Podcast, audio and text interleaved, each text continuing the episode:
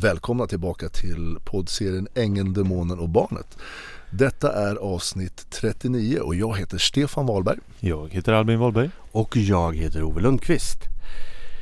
Det här med narcissister och psykopater det har vi ju pratat om ganska mycket och det bygger hela den här poddserien om i, generellt så. Och eh, det är ju en personlighetsstörning och ett beteende som har funnits så länge människan har funnits kan jag tänka mig. Alltså det, och det lustiga i det här det är att två olika personer som kommer från två helt olika ställen i världen agerar på nästan exakt samma sätt. Fast de har ingen beröring med varandra. Men det är någonting med det här som är universellt. Det sker gång på gång på gång i olika delar av världen i alla tider, överallt. Ja. Olika människor. Alla helt. Helt, ja. ja. precis. Oanknutna till varandra. Liksom. Vilket är både läskigt och fascinerande. Faktiskt. Och sen så finns det naturligtvis olika grader i helvetet. Så är det ju. Och um, vi har ju de här högrankade narcissisterna och sen så finns det sådana som är generellt som du och jag och alla andra. Man är lite smånarcissist och tycker att det är kul med lite likes på sociala medier och så vidare. Man vill synas ibland. Sen finns det de som absolut inte vill synas och höras. Så är det ju mm. också. Som är inte alls.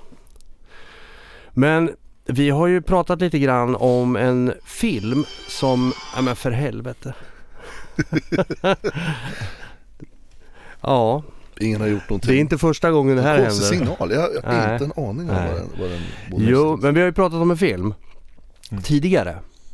Som faktiskt eh, berör det här och det finns många likheter med eh, det vi har pratat om, eller din resa ska man väl säga. Och eh, eh det som då utspelar sig i den här filmen. Fast det är 2000 år emellan nästan. Ja. Vad är det, 200 år efter Kristus eller när ja. den utspelar sig. Och det är då vår, alla våran kära film Gladiator vi pratar om. Eh, vill du ta vid Stefan? Det känns som att du Jag kan, jag kan i alla fall börja och, och, få igång oss lite grann. Alltså Gladiator, det är en film som, som jag tycker enormt mycket om. Som film överhuvudtaget, den är så vansinnigt välgjord. Och jag utgår från att alla, nästan alla ni som lyssnar har sett den. Och har ni inte det så, så kommer en del spoilas här. Men se den ändå. Den är verkligen värd att se. Den innehåller liksom allting tycker jag. Allt ifrån action till drama, eh, värme, kärlek och all, allt mellan himmel och jord. Den har liksom allting och den är otroligt välgjord. Mm. Det är verkligen. Nu, hörde jag, nu såg jag häromdagen att det kommer en tvåa tydligen. Aha, har du sett spännande. Nej. Och han huvudrollsinnehavaren, eh, Russell Crowe, han är ju med där också fast, ja jag vet inte vilket sammanhang men den ska tydligen vara mm. om möjligt minst lika bra i alla fall. Det ser vi fram emot. Spännande. Mm. Nej men, men vi har ju pratat om det här med, som du var inne på nu, det här med eh, ont och gott. Och mm. liksom, det är en av kärnorna till att vi sitter här och lägger ner all den här tiden för att sprida den här eh, våra tankar och, det här budskapet till alla ni som vill lyssna på podden, vilket är väldigt många vid det här laget, vilket är jättekul. Eh, och vi kommer gå in lite grann på känslan som man har, som jag har och innan jag träffade, för att vara konkret, Bill Engman mm. och sen här finns det ju en Eva Stark som har hakat på här i, med, med håller flaggan högt men innan jag gjorde det så, så helt ärligt, jag förstod inte hur in i helvete illa det kunde vara och hur in i helvete elaka människa verkligen kan vara. Alltså jag har uppfattningen att det finns gott och ont i oss alla. Mm. Men av olika anledningar så väljer vi det ena eller det andra spåret. Ibland mixar vi lite emellan och vet inte vad vi ska vara. Men man brukar hamna när man mognar till på, no på någon sida där.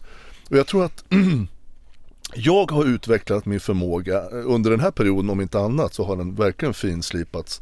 Där jag kan känna av rätt så snabbt. Uppenbarligen kunde jag inte det riktigt Nej. Eh, när jag träffade de här. Men, men alltså och, och, därför så bara med den, med den vetskapen vad som hände när jag träffade Bill och hur långt jag liksom släppte in honom i mitt liv. Han fick ju makt över i princip allting. Min ekonomi, allt möjligt, allt mellan himmel och jord. Mitt samarbete med Eva, alltihopa. Alltså, de har ju varit inne i min familj och härjat. Mm.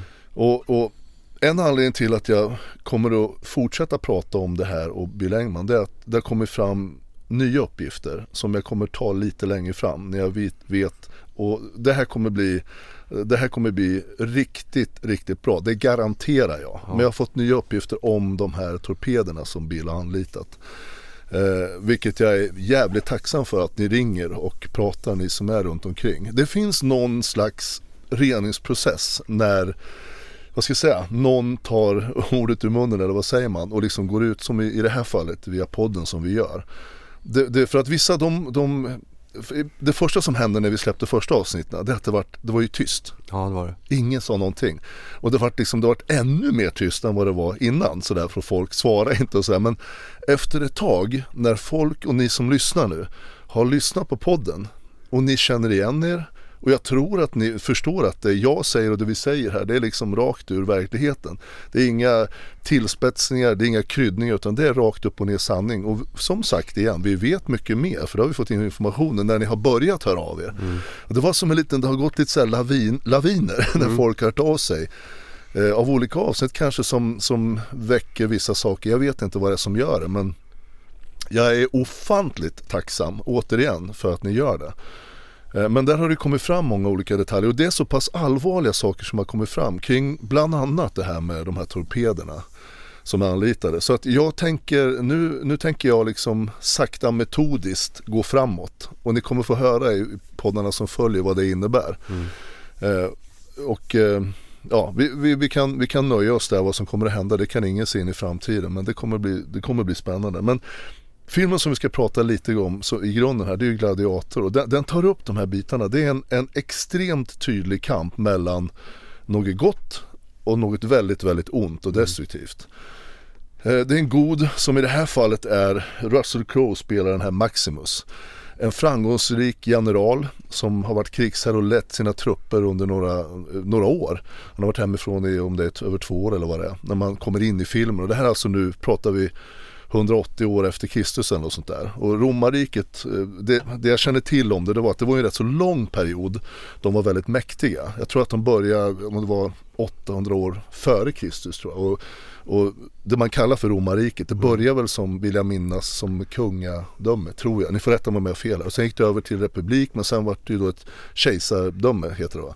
Med kejsare då. Och i, här, i den här perioden så är ju ehm, eh, den gamla kejsaren som är då som Marcus, eller eh, eh, vad heter han? Eh, Maximus lyder under. Han håller på liksom, han är gammal nu och han känner att han snart kommer att, och går bort och sådär. Och det, det, börjar liksom en historia där man ser hur Maximus vinner det sista kriget. De har tagit massor med land och sådär. Extremt framgångsrik men han är god, vad man sa på den tiden god. Han hade ju gärna massa folk såklart, han tog massa land. Men han, om man, man liksom tänker sig att det är den tiden var det ju annorlunda än vad vi är nu. Nu löser vi saker i rättegång. Han stod för sitt ord och tjänade sitt folk. Ja precis, och ville något gott. Han ville, mm. han ville vara med och skapa ett, ett gott Rom, liksom, ett, ja. vad det nu innebär, och hela, hela riket, hela, hela kejsardömet där. Och han, han, är väldigt tydlig, han har väldigt varma, liksom varm och längtar hem till sin fru och sin son och så vidare. Och liksom det, det, det är det allra mest kära för honom. Vilket tycker jag man kan, en sån här signal man kan säga, vad, vad, vad driver folk liksom? Mm. Det viktigaste är inte ditt företag, det viktigaste är inte dina kläder eller vad det nu må vara. Eller hur du ser ut, det viktigaste är de du har omkring dig och den personen som du väljer att leva med. Han har hittat sin fru han har fått en son och det är det enda han tänker på, det är det som motiverar honom. Eh, I alla fall och sen kommer ju då eh, den här kejsaren är ju med, den här äldre kejsaren ut i det här sista, sista landbiten de ska ta. Men så kommer det även, och där man kommer in i handlingen lite grann och de vinner det slaget. Och då ska den här äldre kejsaren då, um, vad heter han, Marcus Aurelius, han känner ni kanske till, har hört talas om. Han var ju en filosof och ja, men han har pratat om väldigt mycket, du har varit inne på det allmänt. Ja, han har ett väldigt stort arv och har skrivit ja, flera böcker. Många klo- ja. tänkvärda mm. saker, väldigt mycket så. Och väldigt eh, human får man väl säga. Nu lever vi på den tiden där man dödar varandra för att ta saker, så det är liksom, det är liksom ett annat perspektiv än vad vi har nu. Men då har han en son som heter Commodus. Som är, han är allt det eh, varken pappan eller Maximus inte är. Han är han har liksom inget av det här hjärtat. Han är väldigt ärelysten och han är naiv, är rätt fysiskt liten och, och lider av väldigt dåligt både självförtroende och självkänsla. Men han är ju då kejsarens son och ska då ta över. Men i det ögonblicket man får komma in i filmen, en liten, liten bit in, där får han reda på att han kommer inte bli kejsare när pappan går bort utan det kommer Maximus bli. Mm. Och han kan inte hantera det, sonen, utan han eh, har ihjäl sin pappa. Han dödar sin pappa innan han hinner tillkännage att Maximus ska bli. Och i samma veva som direkt efter pappan, han har dödat pappan, så går han till Maximus och säger att eh, Ja han är död och det är tråkigt men jag vill veta att du är lojal med mig. Och Maximus fattar ju att, att det är sonen som har dödat pappan här. Mm. Så han går bara ut. Och direkt då så beordrar eh, Commodus att döda, torpeder ska döda Maximus. Har ni hört den för? Mm. Eh, men det de gör, det är att de lyckas inte döda honom. Är ni med på liknelsen lite mm. grann? Eh, därför att det är inte alltid det går som man har tänkt sig. Utan Maximus eh, slickar sina sår där, överlever, lite skadad. Försöker åka hem men då visar det sig att då har de även dödat hans, hans fru och hans barn. Och han blir helt, han blir helt, hela hans värld rasar ihop. Och han är dessutom skadad för de nästan lyckas ju ha ihjäl honom och skada honom. Mm. Men han blir upplockad i alla fall av eh, sådana här slavhandlare som åker då till sådana här gladiatorspel. Och blir uppköpt, han blir uppköpt tillsammans med ett gäng andra eh, av en som håller på med sådana här gladiatorspel. Och där börjar han då skickas in som gladiator. I början så vet de ju inte att han har överlevt. Ingen vet ju det. Utan han är bara, han är bara ingen. Men han är ju så jävla duktig på att kriga inne i arenan så han gör sig ju snart ett namn. Och det här utvecklar sig hela tiden som att då har ju den unga sonen Commodus tagit över kejsardömet och han ska då utbringa för att fira eller för att hedra pappans död. Han, nu har han ju ihjäl pappan själv men det är ju ingen som vet eh, förutom Maximus, han förstår ju och några andra med.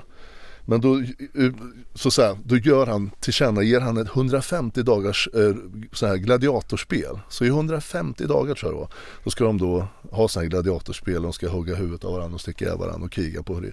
Och där blir då Maximus indragen. Och han vinner ju alla sina, han vinner ju några stycken så han börjar skapa sig ett namn. Mm. Och på den här tiden då så var ju Spanien och det var ju liksom Spanien och Italien var väl samma, det var väl, tillhörde väl romarriket, romarriket om jag kommer ihåg rätt nu. Så att han kallas, han var ju då spanjor och de andra var från andra länder och ursprungsländer men de kallar honom the Spanian, spanjoren. Mm. Och eh, till slut så, eh, han gör sig ett namn för att komma in i den största arenan här, Maximus och krigar och inser att ja, han måste ju kriga för att överleva, annars är han ju död. Alltså går man in där, där alla vill ju döda, det är två lag som mm. krigar och sen till det ena laget vinner och då är de, alla de andra döda. Så vill man komma därifrån då måste man liksom, det är bara att ta så här. Han, var ju, han är ju en duktig krigare. Mm. Så han gör sitt namn och man, som sagt, titta på filmen eller har ni sett den så vet ni precis vad jag pratar om. Och då till slut så vill ju då kejsaren, den nya kejsaren, Commodus, han vill ju ner och träffa Maximus efter ett slag. Han vet ju inte att det är Maximus. Eh, sen beordrar han honom att ta av hjälmen och så ser han ju att det är Maximus. Han blir ju helt, helt bestört. Och så går han upp och så pratar han med sin syster som han har en liten märklig relation till. Och säger liksom då ett av de citaten som man kan tänka att men, men, men han är inte, varför är han inte död? Han skulle ju vara död nu. Mm. Är ni med? Och det är någonting som jag skulle kunna tänka mig att Bill sitter och pratar om nu. Och det är ingenting jag överdriver nu. Alltså jag är inte på något sätt förknippad med den här filmen annat än att de här rollerna spelar. Om ni tar bort som jag sa från början tidsskillnaderna på massor med år. Det är ju fan 2000 år sedan ish. Så, så liksom, eh, han, han, det var ju meningen att han skulle dö men han, han har ju inte dött. Så vad gör han? Då blir han ju bekymrad här och då, då, då liksom sätter han in en andra våg där han ska försöka se till då i nästa spel att han blir dödad. Vilket eh, jag kommer berätta om lite senare i poddarna har hänt även här. Det är inte bara vid ett tillfälle Bill har anlitat torpeder. Men jag återkommer till alltihopa det här.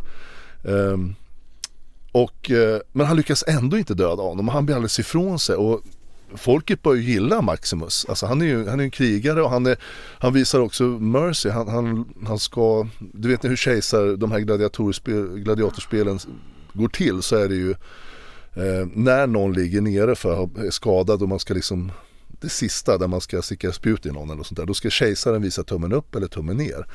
Och då säger då folket kill eller, eller, eller live va, säger de. Mm. Beroende på det. Men, och då visar vi ett, en scen att kejsaren då att en, en annan gladiator som Maximus har besegrat och visar kejsaren och alla skriker och kill. Men Maximus han, han gör inte det. Han slänger yxan och går därifrån. Och då blir han ännu mer hyllad för att han faktiskt har hjärta. Mm. Man behöver inte hugga huvudet av någon bara för att man har besegrat någon. Liksom. Man kan faktiskt vara mänsklig. Mm. Ja, det här fortsätter så i alla fall och till slut så, så slutar hela den här historien att lite snabbt dra framåt. Det är ju en rätt lång film men den är verkligen underhållande hela vägen. Den är verkligen, det är liksom inga dödperioder utan det händer saker hela tiden. Det slutar inte bättre än att kejsaren inser att han måste ju möta Maximus i, i gladiatorarenan.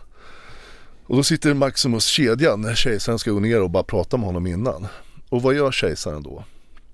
Jo, han tänker att jag kan ju inte möta Maximus på lika villkor för då kommer jag ju förlora. Mm. Är ni med? Ja, ja, ja, absolut. Och på den tiden så möttes man i en gladiatorarena. Idag kanske man möts i rätten. Mm. Men då tänker då den här eh, Commodus att jag måste se till att han inte, eh, liksom, att han inte har full styrka.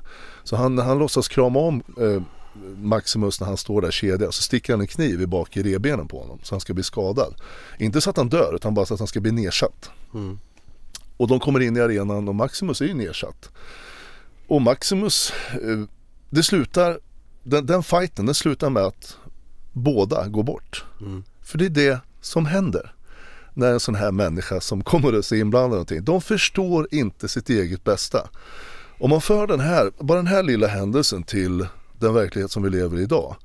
Vad hände inför den rättegång som vi var på? Det är där man idag liksom avgör sådana här tvister. Mm. Förr i tiden då var det på någon arena eller betydligt mer brutalt. Mm.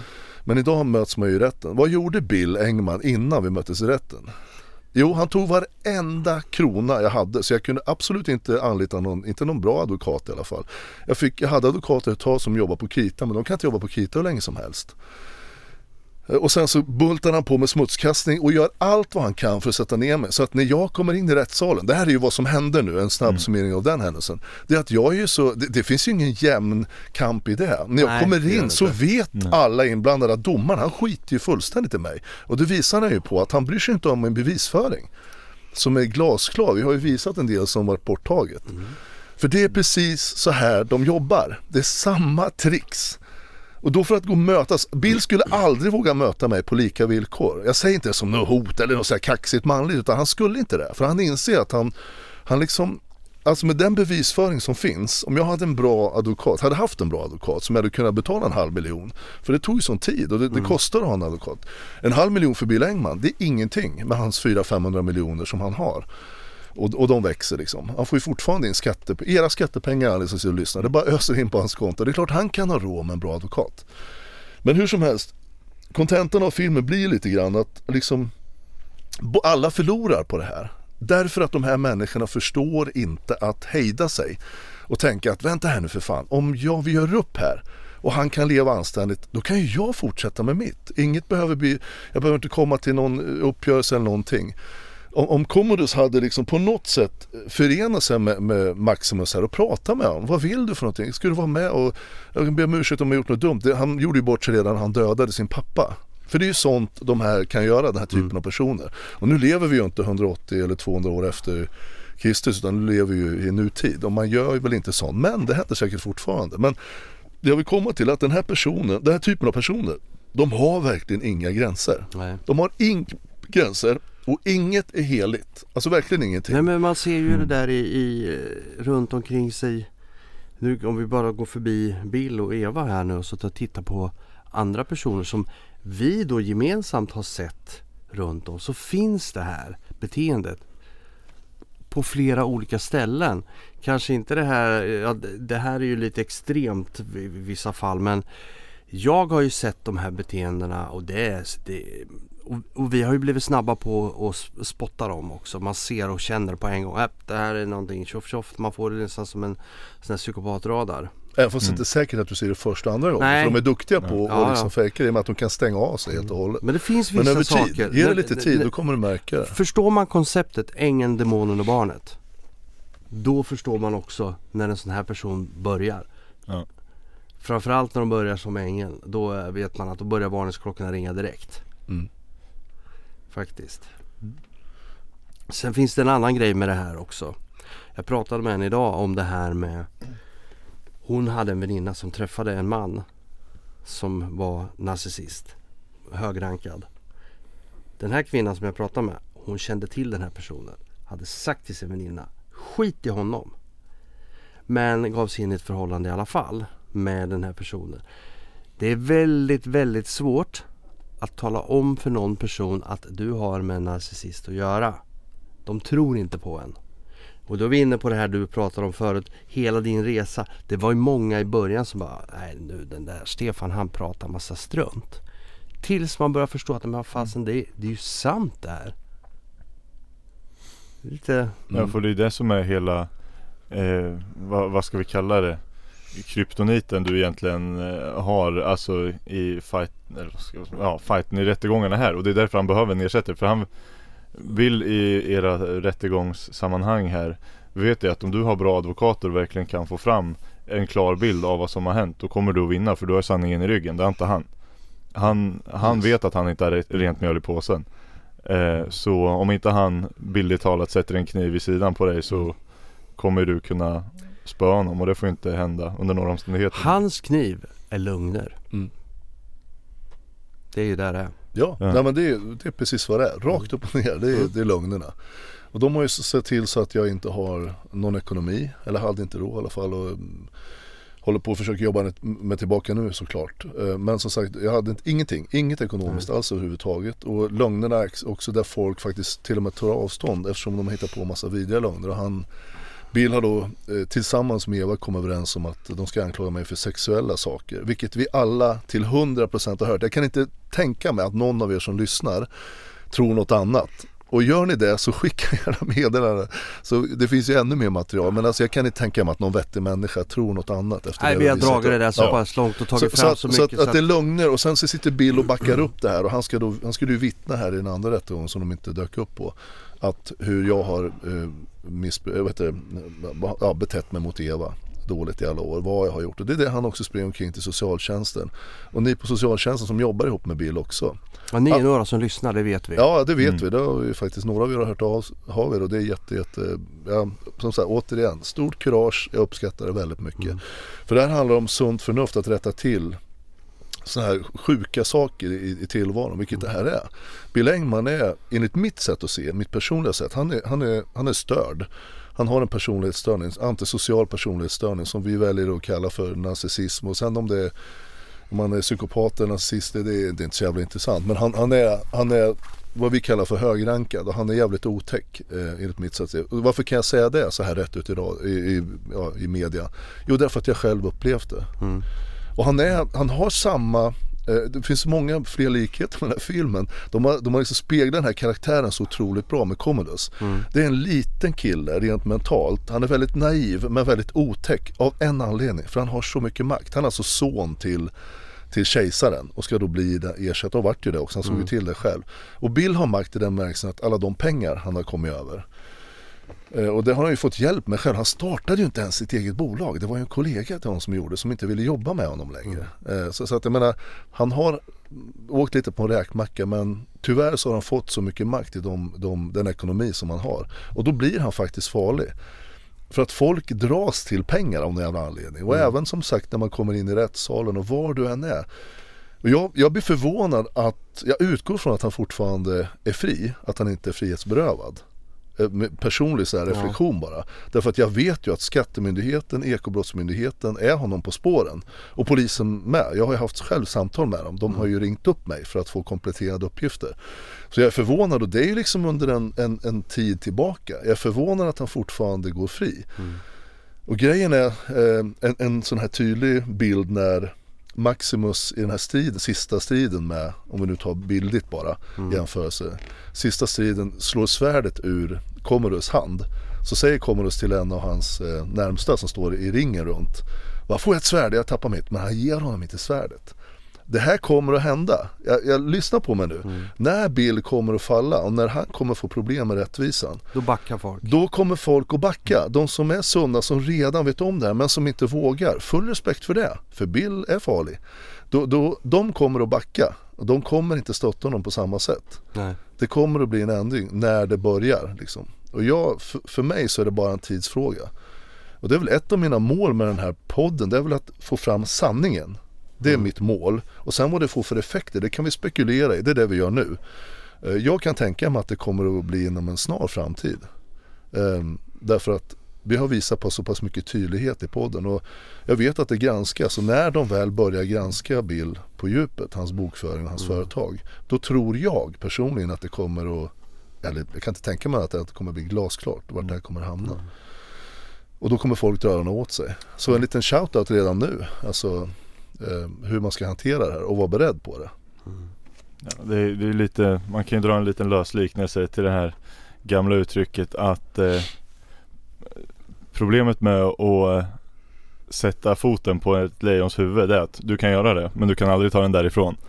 Eh, men eh, dagen som han snubblar till lite och eh, lejonet är löst då är det väldigt farligt att stå på hans sida. Eh, och det, det är lite där, där det kommer till när man håller på som han gör. Det är väl en liknelse som kan, som kan, eh, som kan användas här. Och sen mm. är det ju så, jag vet inte om jag sa det eller om jag tänkte säga men det här med att de inte har anmält mig, pratar vi om det eller? Nej. Nej. Uh, jag, jag, kan tänka mig att objektivt sett så är vi ju, kan man ju tycka att vi är inne i en gråzon. Mm. Där vi, eftersom vi nämner namn och sådär. Men nu, då tycker jag man ska läsa på reglerna vad som gäller i en podd. Och vi håller oss inom gränserna. Men jag kan tänka mig att det skulle finnas väldigt intressen från Bill Engmans sida och Eva Starks sida att anmäla det här för möjligtvis förtal eller något annat liknande. Men grejen är att det gör de inte och det har de inte gjort för en speciell anledning. Därför de vet ju vad som kommer att hända då. Då kommer ju jag få chans att visa upp allt material jag har i rätten. Allt det vi har pratat om, all bevisföring mm. kommer ju fram. Och då blir det liksom registrerat i rätten. Än så länge är det ju inom citationstecken bara ute i en podd. Där man kan podda rätt så fritt om saker och ting som man tycker och tänker om, om saker och ting. Rätt så fritt, betydligt mm. mer friare än vad en, till exempel en journalist kan. Och det här vet ni alla som är både jurister och advokater att så är det ju. Men jag tycker att ett, ett råd, titta på den här filmen för den är så bra. Och för mig är det så många saker som påminner mig om hur de här människorna funkar.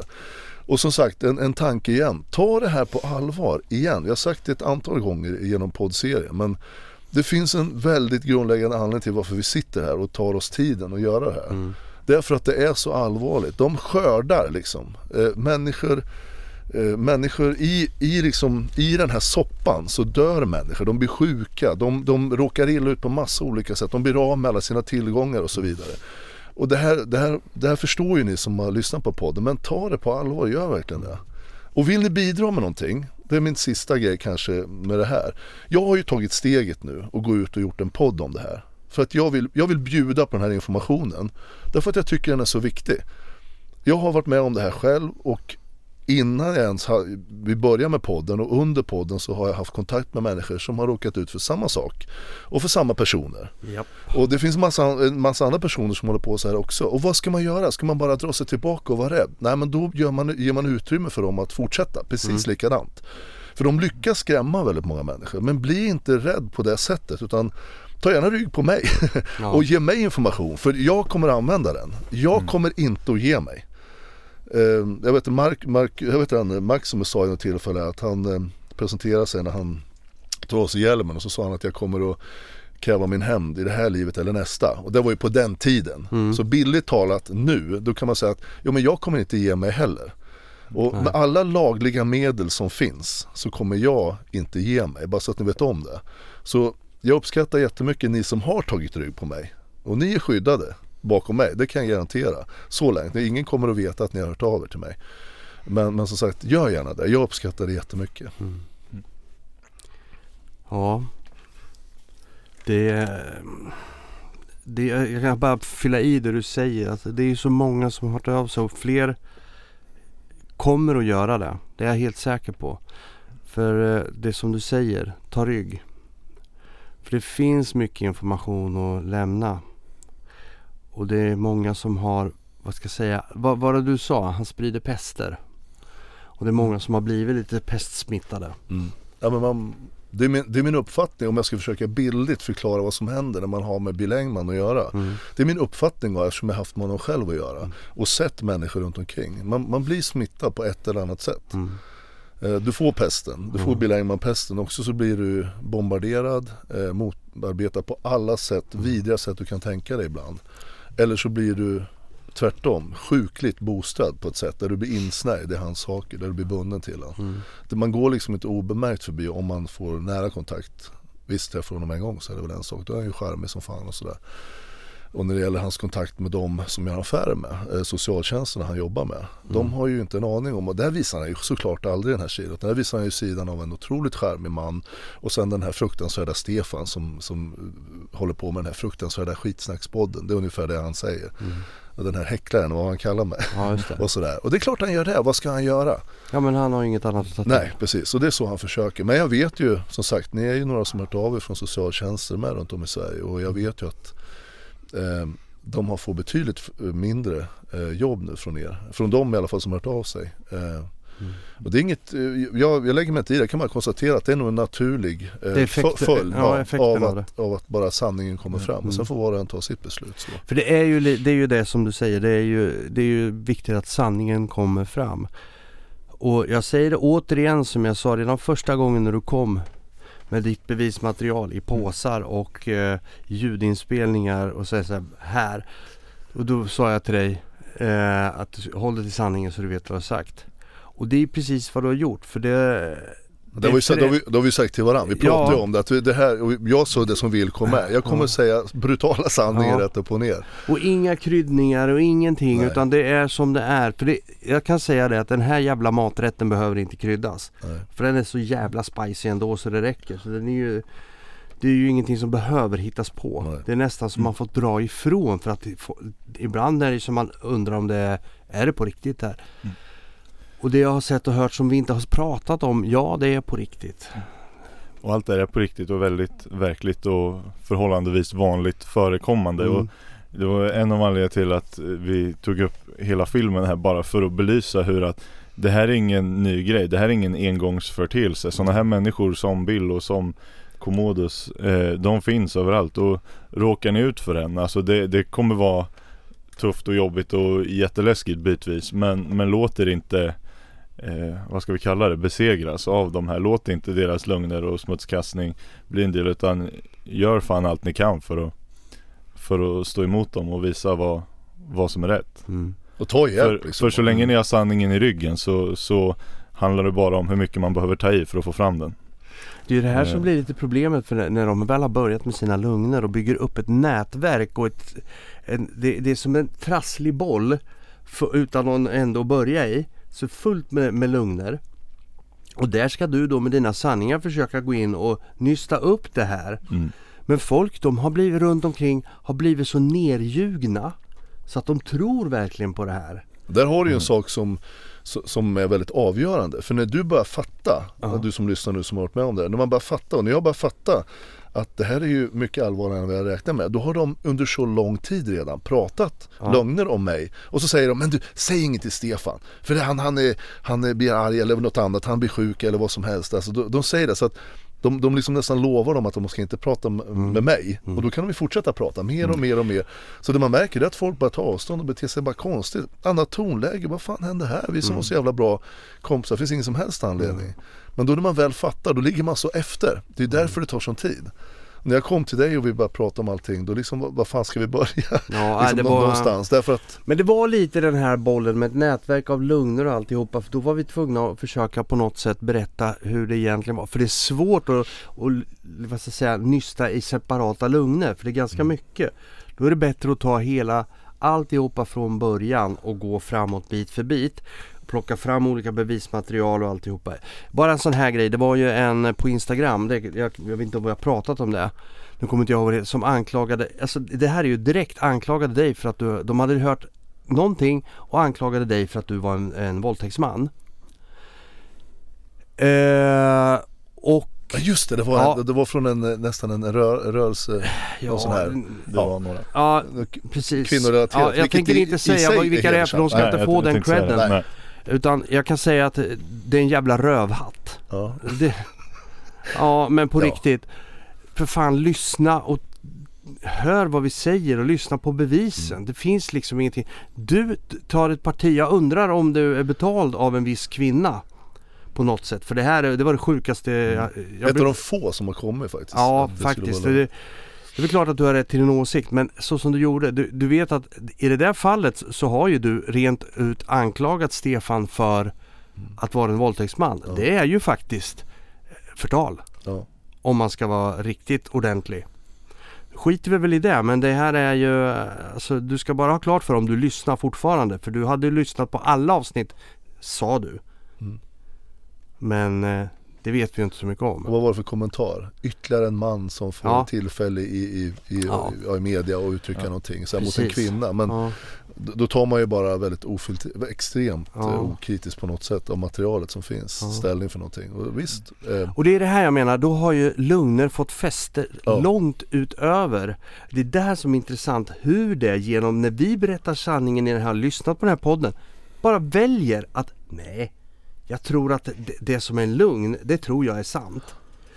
Därför att det är en kvinna som har sagt det och hon är, eh, hon är liksom en träskohög.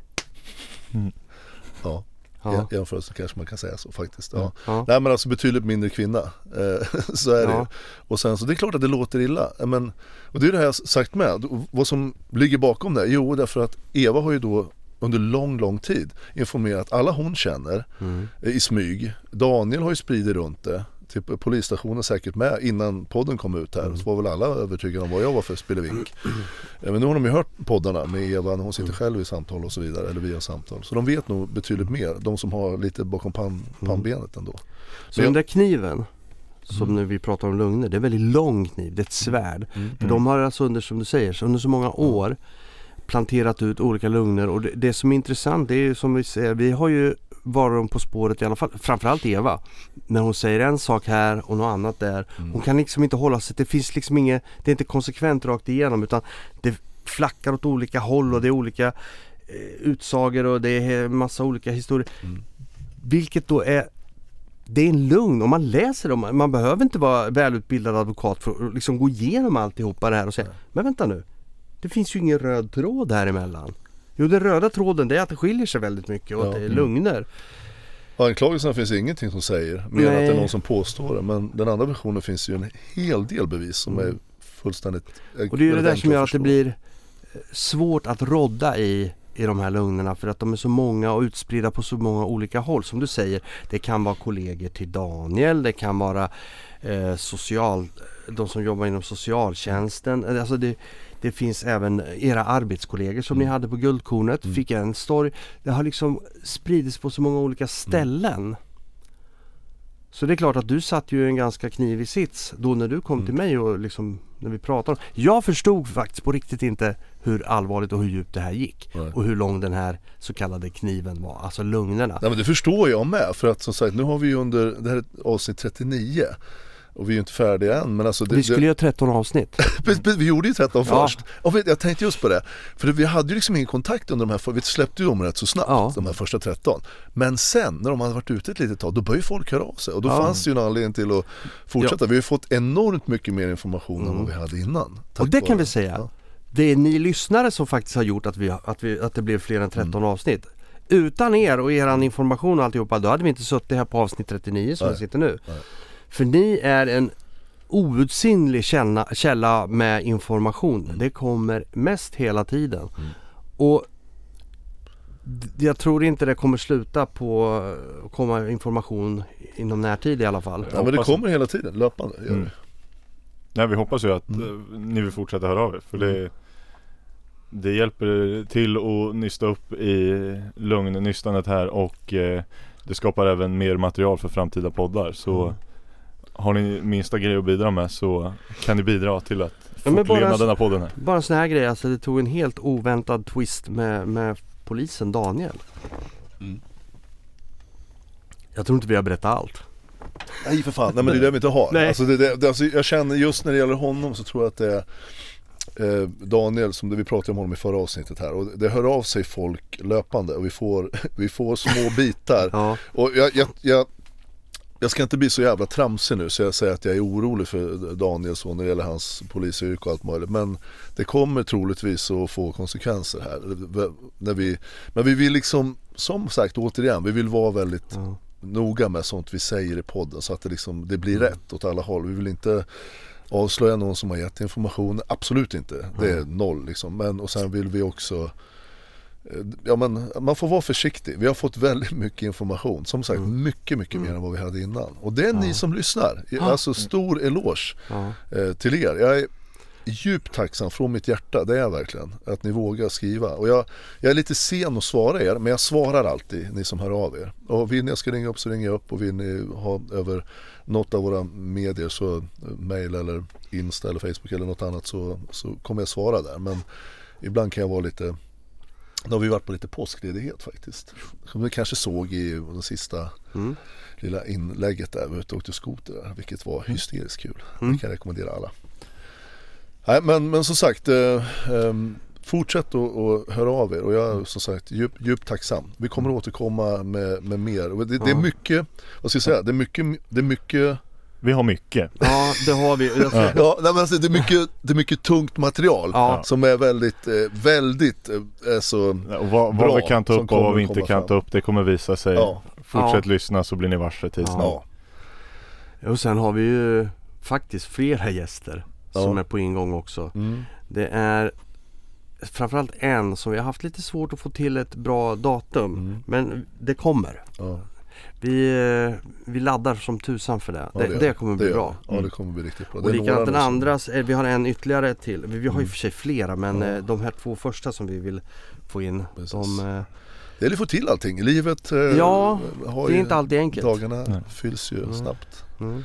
Det så länge man kommer i livet. Men vad tror ni? Känns det som att vi har betat av det, vi, ja, det vi skulle för dagen här? Vi gör en sån här, the end. som den slutar brukar stå för. Fin. Ja. ja. ja. men som sagt, som vi brukar säga, var rädda om er allihopa. Och så hörs vi om en vecka igen. Ja det gör vi. Det blir super. Ha det gott. Hej. Hej.